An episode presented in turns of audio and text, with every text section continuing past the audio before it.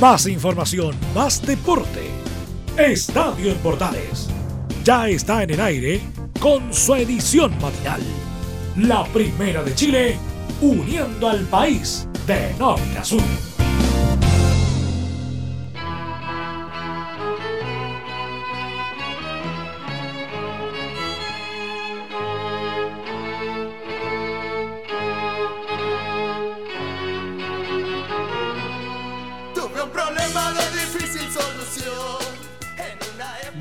Pero muy buenos días. Sí, ya estamos comenzando nuevamente una jornada de día de semana, en este caso, día miércoles 22 de enero de 2020. Sean todos bienvenidos a esta ya clásica edición de Estadio en Portales Matinal, donde estaremos revisando todo lo que nos va a dejar la final de hoy en la tarde, eso de las seis y media de la tarde. Desde las 6 de la tarde estaremos en vivo y con Estadio Portales, el relato de Carlos Alberto Bravo, también lo que nos va a dejar, por ejemplo, el la final del día jueves del ascenso entre Temuco y Deportes La Serena, el tenis, por ejemplo, con las consecuencias del castigo a Nicolás Yarri y todo el deporte, todo lo que ha tenido eh, destacado esta, esta jornada, el triunfo de Tavilo, por ejemplo, el triunfo de, Garín también, que pudo terminar su, su partido eh, ayer en la madrugada eh, y que al final nos tiene con dos exponentes chilenos en la segunda ronda del, del primer Masters o del primer Grand Slam, perdón, de la temporada como es el abierto de Australia. Así que comenzamos con esta revisión de media hora de informaciones deportivas aquí en Estadio Portales Matinal.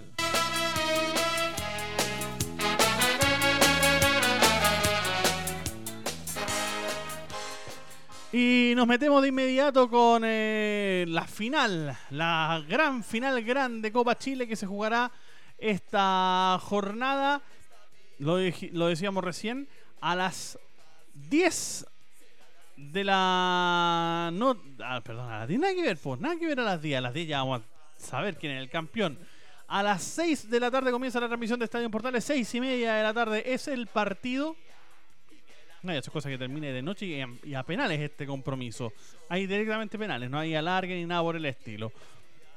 Jugarán una nueva edición del super clásico del fútbol chileno, solo que esta vez en formato.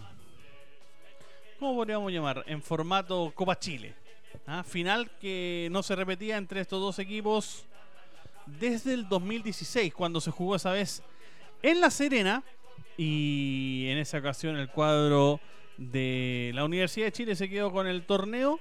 Con ese último petal pateado por Johnny Herrera, atajado, perdón, no pudo ser atajado por Justo Villar y que le terminó entregando a, a la Universidad de Chile el título de campeón de Copa Chile, su quinta Copa Chile, eh, la historia. Es eh, esta previa del, de esta Copa Chile MTS que tendrá por fin la finalización del torneo 2019, ahora el año 2020. Pero hablaron los protagonistas, tanto en la U como en Colo Colo, y vamos a partir con el cuadro Albo, donde habló su capitán y ya ídolo del club, Esteban Efraín Paredes Quintanilla, donde le contó a la prensa que estuvo eh, ayer en la tarde en, conferencia de prensa que recién el día de hoy, miércoles, sabrá si podrá estar o no frente a la Universidad de Chile en Temuco. Lo escuchamos. Eh, primero lo dije delante, no, sé aún todavía. Oye, a mis compañeros lo he visto, la verdad, muy motivados, muy concentrados. Eh, están la verdad que físicamente bastante bien, eh, a, la espera de, lo que va a ser el partido mañana. Así que eso nada más. mañana vaya a ver si juego o no juego, o si voy a la banca o no. Así de claro Esteban Pareja, ¿ah? no tiene nada decidido todavía respecto a si juega o no, si va a la banca o no. De hecho, la, el, el último entrenamiento del cuadro de Colo Colo tuvo al Nico Blandi de delantero centro. Eh, alternando con Javier Parragués, que también podía tomar esa posición. habrá que ver finalmente qué es lo que pasa con el cuadro de Colo Colo, donde también habló su presidente.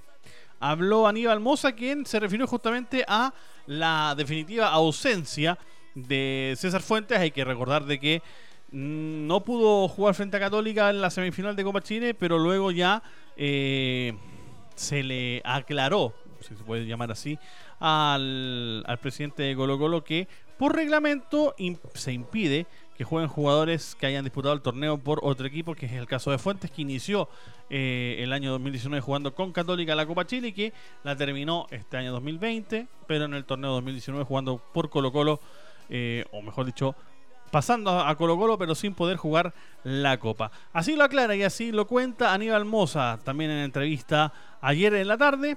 Lo escuchamos aquí en Estadio, en Portales Matinal. Sí, a nosotros nos dijeron de que no, según el reglamento o algún artículo no va a estar, así que no, vamos a poder contar con él. la seguridad garantizada para el día miércoles?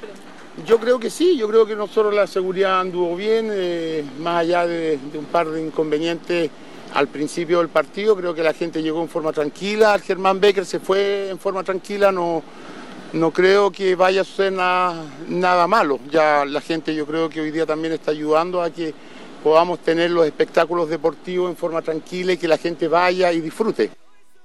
Claro, es lo que espera Aníbal Moza finalmente de lo que podrá ser esta final de Copa Chile entre Colo Colo y Universidad de Chile y es lo que esperamos todos, que sea una fiesta tranquila, que la gente pueda asistir sin ningún problema al estadio, se pueda volver a su casa también sin ningún problema y que todo ocurra en un ambiente de fiesta, que es lo que debiera ser siempre el fútbol chileno.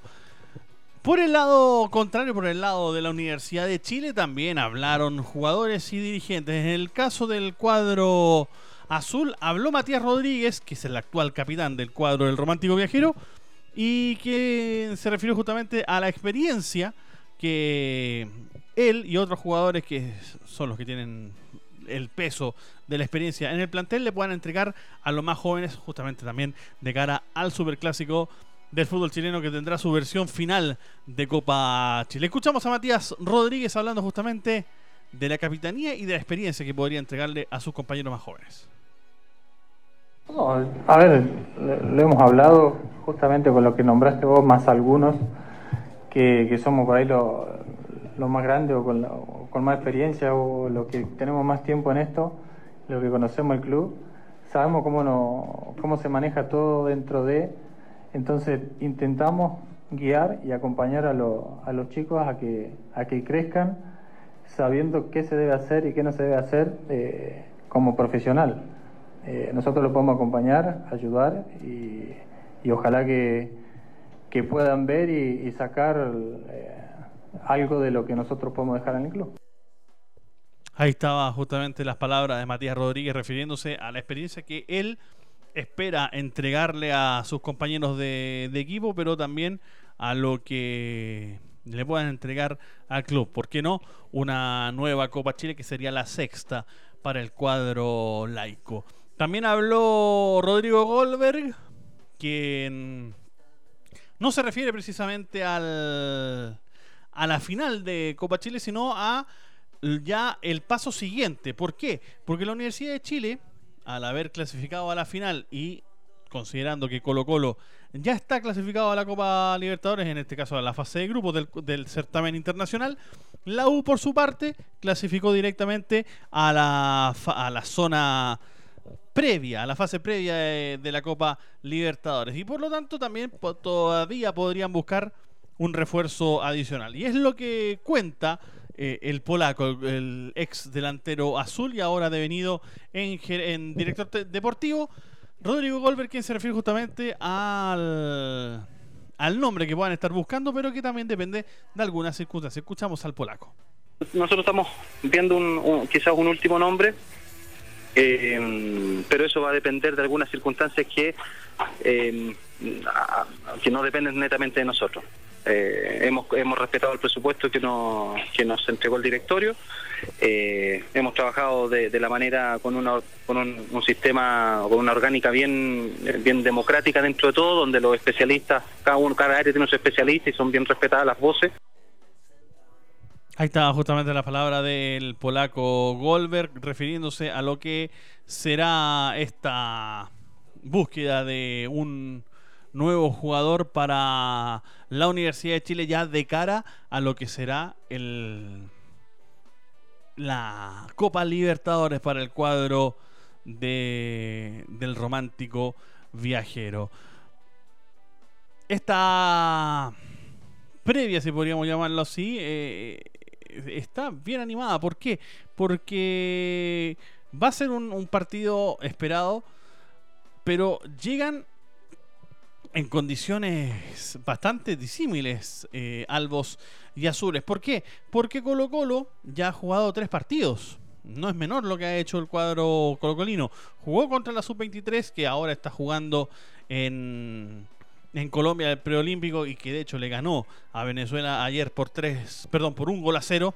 3 a 0 le había ganado a Ecuador.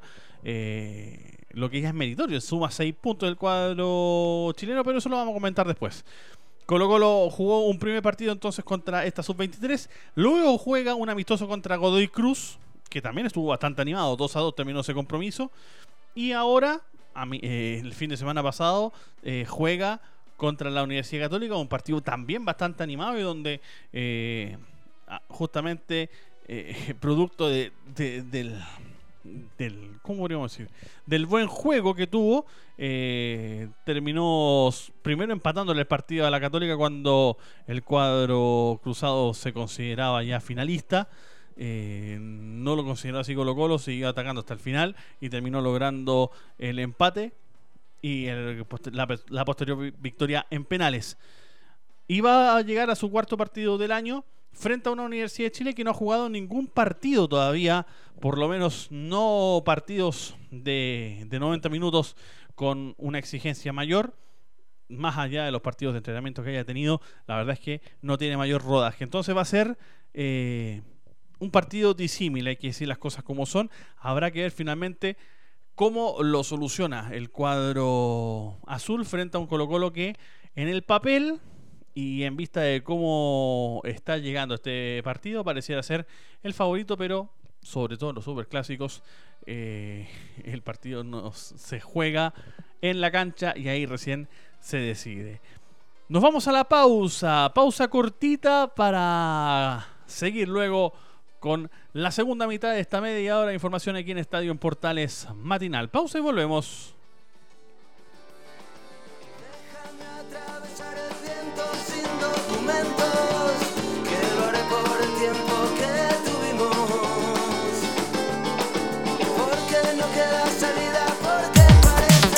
¿Necesitas promocionar tu marca o producto? Anunciar en la primera de Chile es rápido, fácil, con cobertura nacional y no cuesta tanto. Contáctanos al correo comercial arroba radioportales.cl. Tenemos una propuesta a tu medida, porque en la Portales te queremos escuchar. ¿Quieres tener lo mejor y sin pagar de más? Las mejores series de televisión, los mejores eventos deportivos, equipo transportable, películas y series 24/7. Transforma tu TV a Smart TV.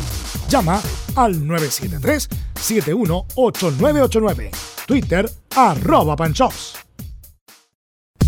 Te invitamos a disfrutar de la multiplataforma de portales www.radioportales.cl, donde podrás escuchar el tradicional 1180m, la señal 2, además de ver la radio junto a Portales TV.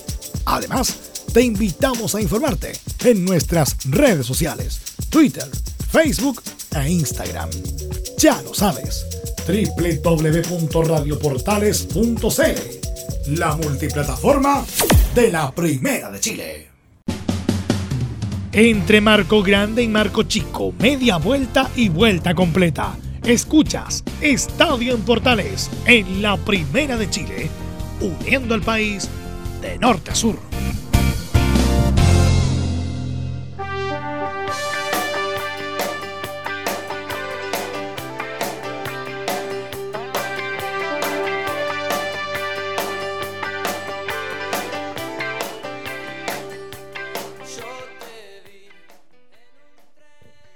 Seguimos con más informaciones ya eh, para comenzar a redondear esta media hora de información aquí en Estadio en Portales Matinal.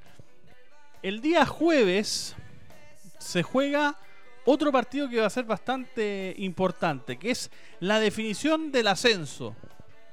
Que va a enfrentar a Deporte La Serena, que fue el subcampeón del torneo, atrás de Santiago Wanderers, de este fallido torneo de Primera B 2019, que terminó antes de lo previsto, pero que tiene como vicecampeón y por lo tanto clasificado a, esta, a este partido final al cuadro de Deportes eh, La Serena que va a enfrentar a Deportes Temuco que de la lista que entró ah, del tercero al, décimo era el décimo. Fue el podríamos decir el peor equipo de los que de los que clasificó al, al, al octogonal final era el que eh, tenía el, peor rendimiento en, la primera B y sin embargo se terminó metiendo igual al, a, la, a esta definición de la primera B donde podría, ¿por qué no?, estar fácilmente eh, clasificándose al al último bueno ya se clasificó al último partido y perfectamente se podría clasificar a la, a, la primera A. Habrá que ver qué es lo que pasa finalmente, a ver cómo termina el este torneo de primera B. A ver cómo se, cómo se. Bueno, primero que todo tiene que alcanzar eh, a la Serena, o sea, tiene que ganar a la Serena primero y después veremos eh, qué es lo que pasa con, con el cuadro de Temuco. ¿Por qué no? Podría ser la sorpresa del, del torneo. ¿Por qué no? Y al respecto habló justamente Hugo Droguet. Luego del partido en donde Temuco le ganó 3 a 2 a Deportes Copiapó y donde finalmente se terminó clasificando a esta final frente a Deportes La Serena. ¿Existe un desgaste? Sí. Y es evidente ese desgaste en el cuadro temuquense, aunque también se asegura que la motivación de llegar a Primera A puede superar cualquier molestia. Hugo Droguet en los micrófonos de Portales. Esperemos que, sobre todo para nosotros, que es lo que nos importa, independiente que quien esté al frente, que nos sirva. Sabemos que también tenemos un desgaste importante, pero pero la, opción de poder llegar a primera eh, sobrepasa todo eso, todo el cansancio, todo lo que podamos tener, dolencia, el día jueves no importa, trataremos de, doblegar a, nuestro rival de turno que es La Serena en este, este día jueves y ojalá eh, que hasta ahora, porque creo que a la misma hora, podamos estar eh, celebrando el paso a Primera División. Bueno, esperemos, yo como digo, espero seguir estando a la altura aportar como he aportado a mi equipo y ojalá eh, poder doblegar toda esa potencia que ellos puedan tener el día jueves. Me corrijo, Deportes Temuco terminó octavo en el torneo de Primera B, solo superando a Deportes Copiapó y a Deportes Puerto Montt. Puerto Montt que fue la primera de cambio en esta liguilla de, Primera B, que entre paréntesis Puerto Montt por goles a favor nada más terminó superando a Deportes Santa Cruz y metiéndose en esta liguilla porque tenía los dos 37 puntos, pero Deportes Puerto Montt tenía mejor goles a favor y mejor diferencia de gol. 36 goles a favor versus 32, 7 versus menos 5 para Deportes Santa Cruz y Copiapó tenía 38, lo mismo que Deportes Temuco. Y coincidencia de la vida, esos dos equipos, Copiapó y Temuco, terminaron clasificándose a la final del octogonal. Lo ganó Temuco finalmente y será el octavo de la primera vez quien enfrente a Deportes La Serena por un cupo a la primera A. Y ahí lo decía Droguet. El desgaste estará, sí, el desgaste estará, pero para ellos lo más emocionante es justamente esa motivación que pueden tener por meterse en la primera A. Y el que gane jugará la próxima semana, el próximo martes, frente a Curicó Unido en el primer duelo del torneo 2020 de Primera División. Algunos dicen que puede ser todavía un partido de Primera B, pero eso ya es eh, discutible. ¿ah? Saludos a Rodrigo Jara. Preolímpico Sub-23. Chile venció a Venezuela y sigue en lo más alto de su grupo en el Preolímpico. Muy bien por Chile. ¿Ah? Partido difícil en todo caso. ¿ah? Muy, muy difícil. Eh, Chile venció este martes a Venezuela por 1 a 0 en un partido válido por la segunda fecha del Prolímpico Sudamericano Sub-23 que se disputa en Colombia. El elenco dirigido por Bernardo Redín fue superior a su rival, aunque en el primer tiempo la velocidad de Jefferson Soteldo, ex Universidad de Chile, complicó en más de alguna ocasión a la Roja. Sin embargo, el encuentro cambió en el complemento porque en la Vino Tinto se fue expulsado a minuto 64 el delantero Jorvis Acevedo, que envió la Roja por doble eh, amonestación. A partir de ahí, eh, Chile controló el compromiso y se acercó con mayor peligro al arco de Christopher Varela. Fue así como al minuto 83 Ángelo Arauz consiguió el gol del triunfo al desviar de gran manera un centro de Sebastián Cabrera desde la izquierda. Sobre el final Chile logró aguantar los embates venezolanos para llevarse tres puntos de oro y así quedar en lo más alto del grupo A con seis unidades. Ahora la Roja enfrentará este viernes a la Argentina en un duelo crucial de cara a buscar la clasificación al cuadrangular final. A ver cómo le va a Chile frente al cuadro argentino. Va a estar difícil ese partido. Eh, va a estar bastante, bastante difícil ese partido. Pero por lo menos con ese resultado además se asegura llegar con chances a la última fecha eh, para clasificarse. Y por lo tanto, aunque perdiera frente a Argentina, eh, llegaría completamente limpio para disputar la clasificación frente a Colombia en el último partido. Así que bien por Chile, por un Chile sub-23 que tuvo, podríamos decir, cero preparación más allá de los amistosos Juan Pinto Durán, más, más allá del partido que jugó frente a Colo Colo en la noche alba. Lo cierto es que no pudo jugar un cuadrangular en España, que podría haberle servido de bastante. Eh, entrenar una vez cada tres días, la verdad, no era lo mejor. Pero sin embargo, Bernardo Redín también muestra su, su sapiencia y la ha hecho sacar a e, este trote a Chile. Ganó Alejandro Tavilo. Ganó Alejandro Tavilo, también ganó ganó Cristian Garín. Hay que estar contentos por ambos porque se metieron en se metieron en, eh, en la parte en el top, si podríamos decir así, en la ronda de 32 en el abierto de Australia. En el caso de Tavilo, 208 del ranking ATP, le ganó por, escuche bien, 5 sets. 4-6, 6-3, 6-4, 4-6 y 6-4 al colombiano Daniel Galán. Y con eso se metió en la ronda de 32. Empecé muy nervioso, pero me pude soltar de a poco. De a poco fui agarrando también juego. Nunca pensé que mi primer Grand Slam empezaría así, dijo Tavilo, el zurdo que va a enfrentar a Josh Isner, quien batió en primera ronda también al brasileño Thiago Monteiro. Ese va a ser el partido por la ronda de 32 del Australian Open para, para Alejandro Tavilo. Mientras que eh, por el lado del por el lado de Cristian Garín, si no me equivoco, a ver si lo, si lo encontramos por acá, me parece que va a enfrentar a John Isner. A ver. A ver si lo tenemos por acá a, mano. Porque me parece que el partido eh, eh, el partido de Garín va a estar tan difícil como el de, el de Tavilo. Va. Perdón, Tavilo va a enfrentar a Isner, ahí sí, que es número 19 del mundo. Vaya, no hay estas cosas que Tavilo le gane y se ponga arriba, bastante arriba. Mientras que eh, Garín va a enfrentar a Milos Raonic.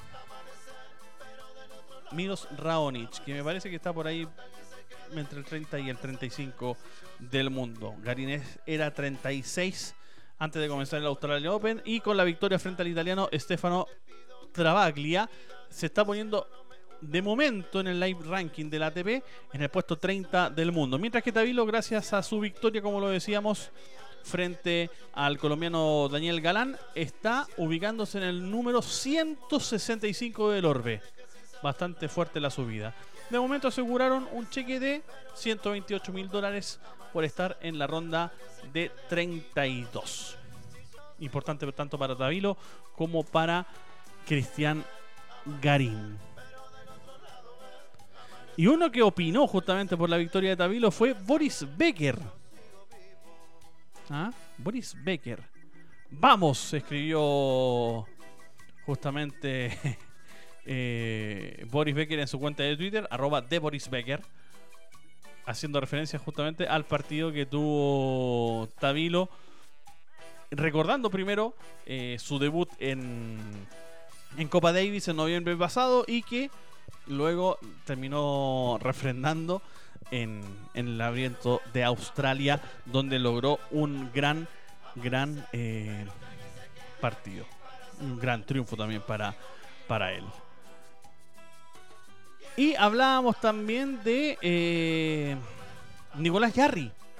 Nicolás Yarri que está de momento provisionalmente suspendido eh, por la Federación Internacional de Tenis luego de su eh, doping positivo por, por esteroides. Y lamentablemente para él, el gobierno no tuvo mayor opción que quitarle la beca Prodar a, a Nicolás Yarri por, este, por esta suspensión provisional por doping. La información la entregó la ministra del Deporte, Cecilia Pérez. Yarri representa una familia que ha dedicado su vida perdón, al tenis. Su papá Alan ha presentado la defensa que él va a hacer donde señala que es inocente. Nosotros vamos a esperar esa defensa, pero como gobierno debemos cumplir un código mundial y mientras eso sucede, lamentablemente su beca Prodar estará suspendida. El doping siempre será un tema que, por cierto, todo el deporte federado y nosotros como gobierno no compartimos. Si bien creemos que deben existir los espacios que corresponden para la propia defensa, también sentimos que es un tema doloroso. Así se refirió la ministra del Deporte justamente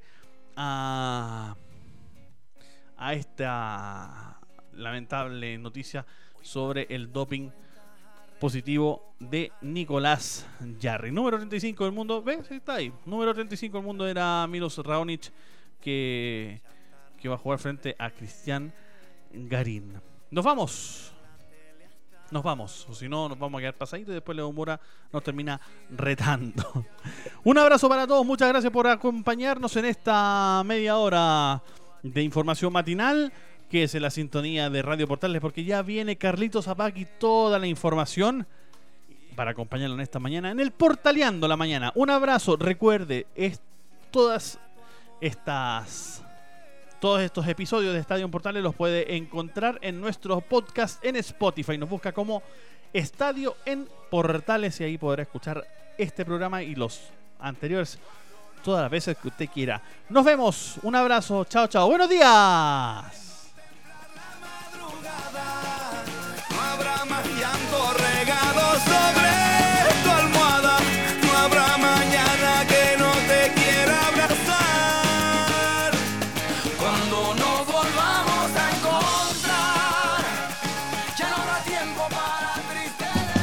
Más información, más deporte. Esto fue Estadio en Portales, con su edición matinal. La primera de Chile, uniendo al país de norte a sur.